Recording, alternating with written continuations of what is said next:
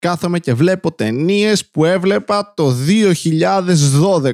Έχω γαμηθεί να βλέπω ταινίες για τέταρτη και πέμπτη φορά και δεν είναι καν οι αγαπημένες μου. Απλά βρίσκονται μπροστά μου και λέω, ξέρεις τι, ίσως τις εκτιμήσω περισσότερο τώρα που γέρασα. Και τις βλέπω. Και όντως τις εκτιμώ περισσότερο τώρα που γέρασα. Τι κάνεις με τη ΔΕΗ, Βασίλη; Βλέπω ταινίες που έχω ξαναδεί. Το ίδιο πράγμα που κάνω και με γυναίκες. Δηλαδή, βλέπω γυναίκες που έχω ξαναδεί. Α, πηγαίνεις με πρώην σου; Όχι, κοιτάω κοπέλες με κιάλια. Cue the music.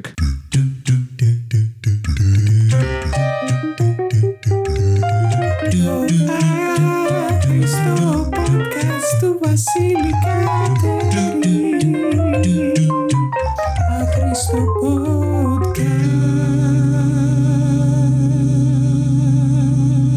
Disclaimer, μην κοιτάτε κοπέλες, κοπέλες με κιάλια. Είναι παράνομο, νομίζω. Αν όχι, τότε κοιτάω πάρα πολλές. Τυχαίνει μερικές φορές. Εντάξει, έχω τα κιάλια δίπλα μου, ένα παράθυρο απέναντι ανοιχτό. Είναι η ώρα στην οποία συνήθως γυρνάει από τη δουλειά και χδίνεται. Εντάξει, δεν είναι ότι έχω ένα πρόγραμμα, ας πούμε, και ρολόγια για όλους τους ανθρώπους στη γειτονιά. Που by the way, γύρω μου μένουν μόνο γιαγιάδες. Μου έστειλε πριν λίγο ένα μήνυμα η Emily Ντάνου με ένα βίντεο το οποίο αναφέρεται στην κομμωδία. Και κοιτάξτε, είμαι κωμικός. Ναι, είναι ένας τίτλος που δεν μου αρέσει, αλλά τον χρησιμοποιώ πλέον. Οπότε με ιντριγκάρουν θέματα περί κομμωδίας και είναι και κάτι που θέλω να κάνω. Θέλω να κάνω μια σειρά που θα λέω εγώ ή και άλλοι κομικοί, αν θέλουν, ποιος είναι ο αγαπημένος του κωμικό ή ποιοι κομικοί αξίζουν να δείτε και να σας εξηγούμε γιατί μέσα σε ένα πολύ γρήγορο βιντεάκι. Είναι μια ιδέα που έχω εδώ και καιρό και θέλω να την κάνω κάποια στιγμή. Αυτό σημαίνει ότι δεν θα την κάνω ποτέ γιατί είμαι αναβλητικός, τεμπέλης και δεν μου αξίζει καμία αγάπη και θα πεθάνω μόνος. Το τελευταίο ήταν λίγο άσχετο, αλλά ήθελα να το αναφέρω. Όμως το βίντεο που μου έστειλε είναι για το claptering. Το claptering είναι ε, claps and laughs. Δηλαδή, όταν ένας κωμικός λέει πράγματα όχι για να πάρει γέλιο, αλλά για να τον χειροκροτήσουν. Κάτι το οποίο συμβαίνει πάρα πολύ τα τελευταία χρόνια, νομίζω, σε όλο τον κόσμο και στην Ελλάδα, πάρα πολύ στην Αμερική.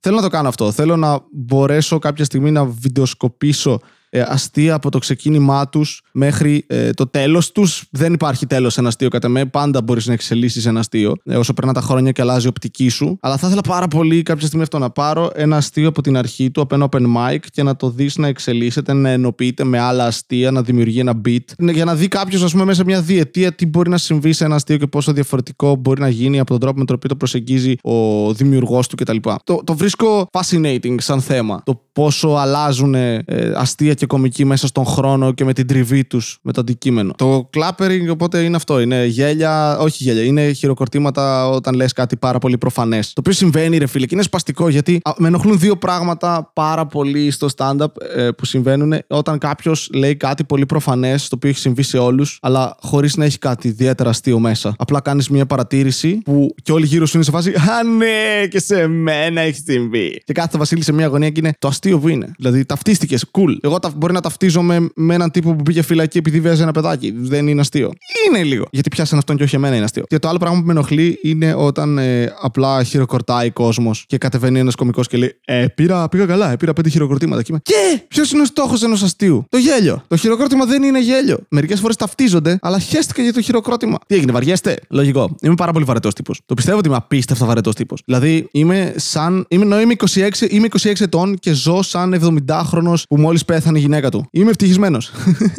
Αλλά είμαι βαρετός. Είμαι πολύ βαρετός. Παίζει να μπορώ να βάλω σ- για ύπνο έναν ψυχολόγο. Παίζει να τον έχω. Καταλαβαίνεις ότι είσαι πάρα πολύ βαρετός όταν η κοπέλα σου σε παρατάει για έναν προγραμματιστή. Δεν είμαι καθόλου περιπετειώδης. Το σκέφτομαι συχνά αυτό ότι δεν είμαι καθόλου μα καθόλου περιπετειώδης. Το πιο περιπετειώδες πράγμα που κάνω είναι να μην φοράω προφυλακτικό στον αυνανισμό. Όταν τον παίζω, δεν βάζω προφυλακτικό. Αυτό έχω κάνει. Κάθε μα κάθε φορά που μιλάω με τη μάνα μου, σας το έχω πει αυτό, ότι με ρωτάει τι νέα και συνειδητοποιήσω, Α, δεν έχω νέα. Και μετά η μάνα σου προσπαθεί κάπως να σε σμπρώξει στα ναρκωτικά έμεσα. Εκεί, εκεί συνειδητοποιείς ότι είσαι άπειρα βαρετός. Όταν μια γυναίκα η οποία τυχαίνει να είναι η μάνα σου ή έτσι σου λέει τέλος πάντων, σου πετάει ένα ρε αγόρι μου, μήπως να κάνεις κάτι, να ανοίξεις λίγο τους ορίζοντές σου, να ανοίξεις το μυαλό σου. Εντάξει, για πανεπιστήμιο λέει, αλλά και πάλι δεν μοιάζει σαν να μου πρασάρει ναρκωτικά. Δηλαδή δεν είναι πολύ μαλακία όταν μια 50χρονη γυναίκα με 30 χρόνια γάμου και 4 παιδιά σου λέει ότι δεν έχει ζωή. Κάθε διάλογος με τη μάνα μου είναι έτσι. Κάθε γαμμένο διάλογος. Ότι, ε, και τι θα κάνεις με τη ζωή σου; Θα πεθάνω κάποια στιγμή, νομίζω, οπότε θα λυθούν λυθούν όλα μου τα προβλήματα. Ναι, αλλά μέχρι τότε, Βασίλη, κάτι δημιουργικό να μην κάνεις. Κάνω stand-up comedy. Λεφτά θα βρούμε. Πώς; Ε, έχουν λεφτά αυτές οι κυρίες τις οποίες πηγαίνω και με πληρώνουν. Μακάρι να ισχύει αυτό. Η ζωή μου θα ήταν τόσο πιο εύκολη. Δεν γαμάτο. Ότι κάνω κάτι το οποίο όταν το λες σε κάποιον με τη μία η αντίδρασή του είναι. Βασικά είναι μία από δύο αντιδράσεις. Είτε είναι ένα Wow, ρε, στη γαμάτο, πώς το κάνεις. Αυτή ήταν η αντίδραση τα προηγούμενα χρόνια. Και σταδιακά, όσο, όσο όλο και περισσότεροι άνθρωποι ασχολούνται ή δοκιμάζουν stand-up ή το βλέπεις μπροστά σου με τον ένα ή με τον άλλο τρόπο, είναι ένα Α,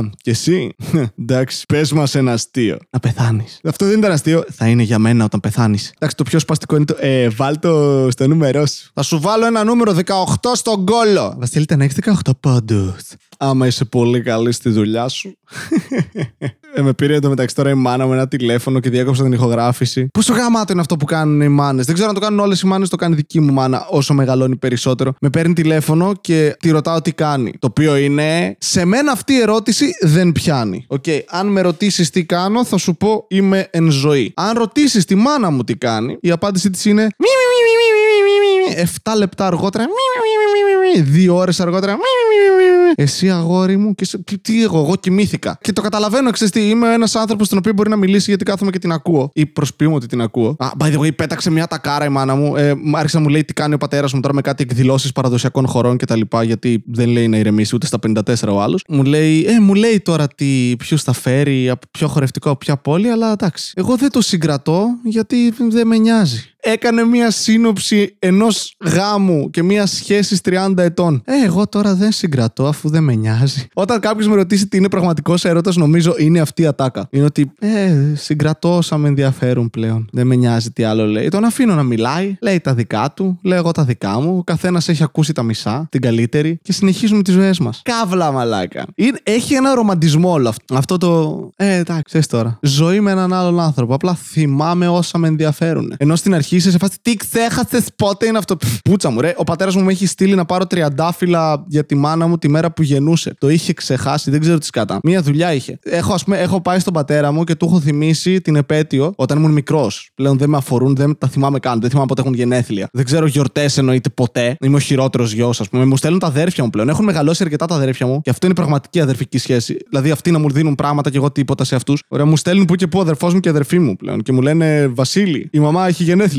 Μην την ξεχάσεις. Και είμαι, εννοείται δεν θα την ξεχνούσα. Ευχαριστώ. Προχτές ο αδερφός μου, η μαμά και ο παπάς έχουν επέτειο. Η απάντηση ειλικρινής ήταν στα αρχίδια μου. Αλλά είπα ευχαριστώ και πήρα τηλέφωνο και είπα, ε, σε θυμήθηκα. Και έχουμε χτίσει αυτή την πλεκτάνη που όλοι με τροφοδοτούν με πληροφορίες. Γιατί είμαι εγωιστής και δεν με νοιάζουν άλλοι άνθρωποι. Αλλά είναι ρομαντικό, ρε φίλε, να, να αντέχεις κάποιον και να ανέχεσαι κάποιον για τόσα χρόνια. Δεν πιστεύω ότι υπάρχει τρομερή ειλικρίνεια μετά από κάποια ηλικία. Δηλαδή, δεν θα με εκπλήξει, δεν με εκπλήξει ποτέ αν κάποιος μου πει ότι κεράτωνε, ας πούμε, μετά πολλά χρόνια με κάποιον. Δεν, θα, δεν είπα ότι είναι οκ ή όχι, αλλά δεν με εκπλήξει. Σας έχω πει νομίζω την ατακάρα της γιαγιάς μου, αλλά ας την επαναλάβουμε. Που έχουμε κάτσει, είναι ο Βασίλης 12 ετών και έχουμε κάτσει στο εξοχικό της γιαγιάς. Λεφτά, ασφαλιστικές κάποτε. Πασόκ. Και μου πετάει ένα, Ε, εντάξει, η γυναίκα που θεωρεί ότι ο άντρας της δεν την έχει κερατώσει είναι ηλίθια. Μου οκ, γιαγιά, ε, ζήτησα λίγο λιμοντσέλο. Ναι, ας κάνουμε αυτόν τον διάλογο ενώ είμαι 12. Μμμ. Δεν μου το είπε όταν είμαι 12, παίζα μου 14-15, λέμε πιο αστείο όταν είμαι 12. Γιατί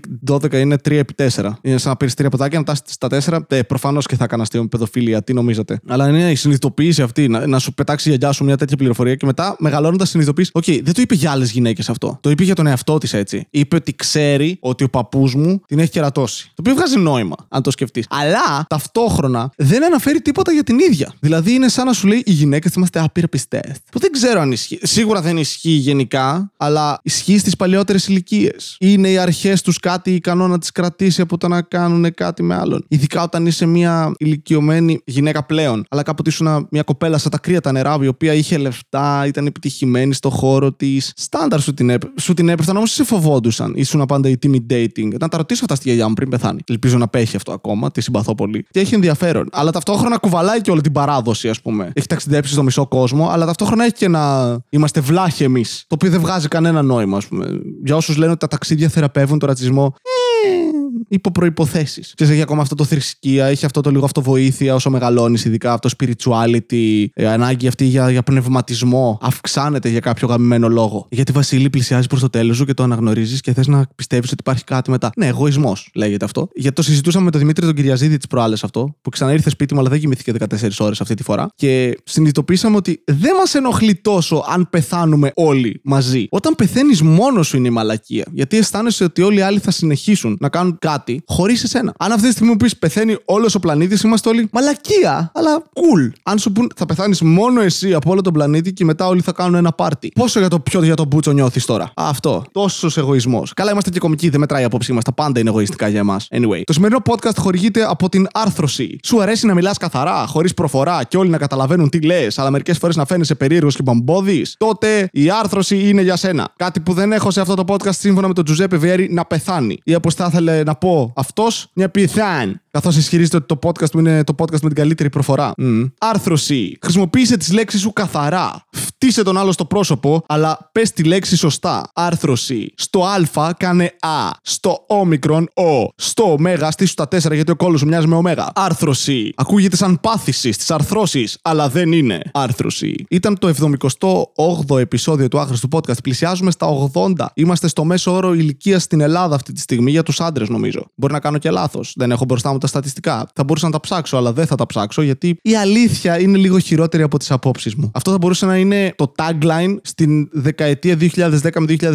Ότι οι απόψεις έχουν μεγαλύτερη σημασία από την αλήθεια ή από τα γεγονότα. Τέλος πάντων, ας σταματήσουμε αυτή την εξαιρετική κοινωνική σάτυρα που κάνουμε. Σας ευχαριστώ πάρα πολύ που ακούτε αυτό το podcast. Συγκεκριμένα αυτό, όλα τα προηγούμενα δεν σας ευχαριστώ. Αυτό, μπράβο. Ευχαριστώ πολύ. Αν θέλετε να κάνετε κάποιο like, share, subscribe στο YouTube, cool. Στείλτε με ένα Insta story με βυζιά, cool. Δείξτε το στη μάνα σας, cool. Δείξτε το στον πατέρα σας. Ε, όχι τόσο cool γιατί είναι πατέρας. Στάνταρ κάνει αυτά τα dad jokes και τα ανέκδοτα. Ναι. Και πάντα όλοι είστε, ε, ναι, βελνί, καλά, βέβαια. Πότε θα πεθάνεις. Πάω να μοντάρω για να δω την εθνική που παίζει με τη Νέα Ζηλανδία σήμερα. Βασίλη, μας έχεις πρίξει τα αρχίδια, δεν μας ενδιαφέρει τι βλέπεις. Κρέπες, Χίτλερ, γεια σας.